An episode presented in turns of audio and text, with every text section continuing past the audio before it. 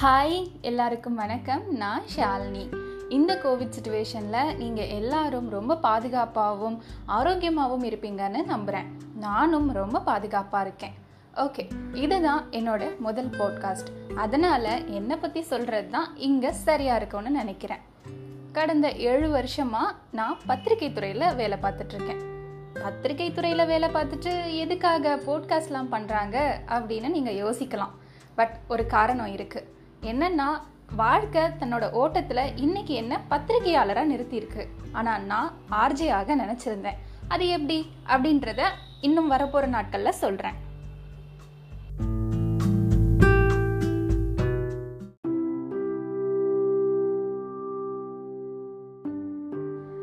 Hi எல்லாருக்கும் வணக்கம். நான் ஷாலினி.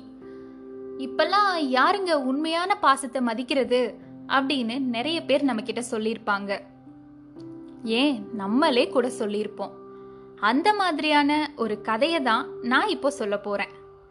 ஒரு ஊர்ல ஒரு அப்பாவும் அவரோட சின்ன பையனும் கார் க்ளீன் பண்ணிட்டு இருந்திருக்காங்க. ஒரு பக்கம் நின்று அப்பா காரை க்ளீன் பண்ணி ரெடி பண்ணிட்டு இருந்திருக்காரு. ஆனா பையன் சத்தமே இல்லாம இருந்திருக்கான். அவன் அப்படி என்னதான் பண்றான்?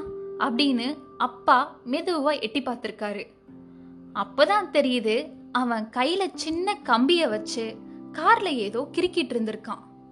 இத பார்த்த அப்பாவுக்கு பயங்கர டென்ஷன் இவ்வளோ காஸ்ட்லியான காரை இப்படி கிறுக்கி கேவலப்படுத்திட்டானே அப்படின்ற கோவம் வேற. அந்த கோவத்திலேயே அவனை அடி வெளுத்திருக்காரு. அதுக்கப்புறமா தான் அவருக்கு புரியுது தான் கையால் அடிக்கல கையில் வச்சிருந்த ஸ்பேனரால் அடிச்சிருக்கோன்னு உடனடியாக பையனை பக்கத்தில் இருந்த ஹாஸ்பிட்டலுக்கு கூட்டிகிட்டு போகிறாரு அங்கே போய் அவனோட விரல்களை டெஸ்ட் பண்ணி பார்த்த டாக்டர்ஸ் பையனுக்கு கையில் பலமாக அடிபட்டதுனால விரல்கள் பழையபடி செயல்பட முடியாதுன்னு சொல்லியிருக்காங்க. இதை கேட்ட அப்பாவுக்கு குற்ற உணர்ச்சி தாங்கலை.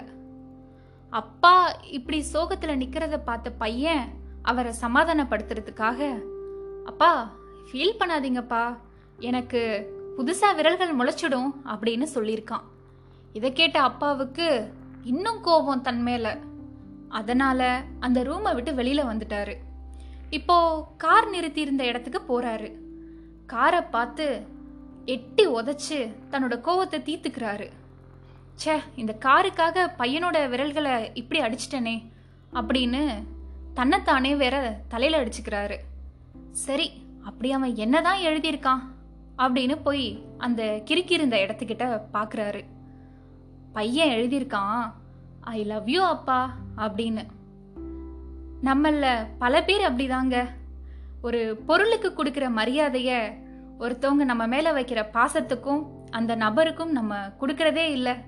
நிறைய இடத்துல அவங்கள உதாசீனம் படுத்தியிருக்கோம் ஸோ இனிமேலாச்சும் ஒரு பொருளுக்கு கொடுக்குற மரியாதையை ஒரு உயிருக்கும் அந்த உயிர் காட்டுற அன்புக்கும் கொடுப்போங்க. நன்றி வணக்கம்.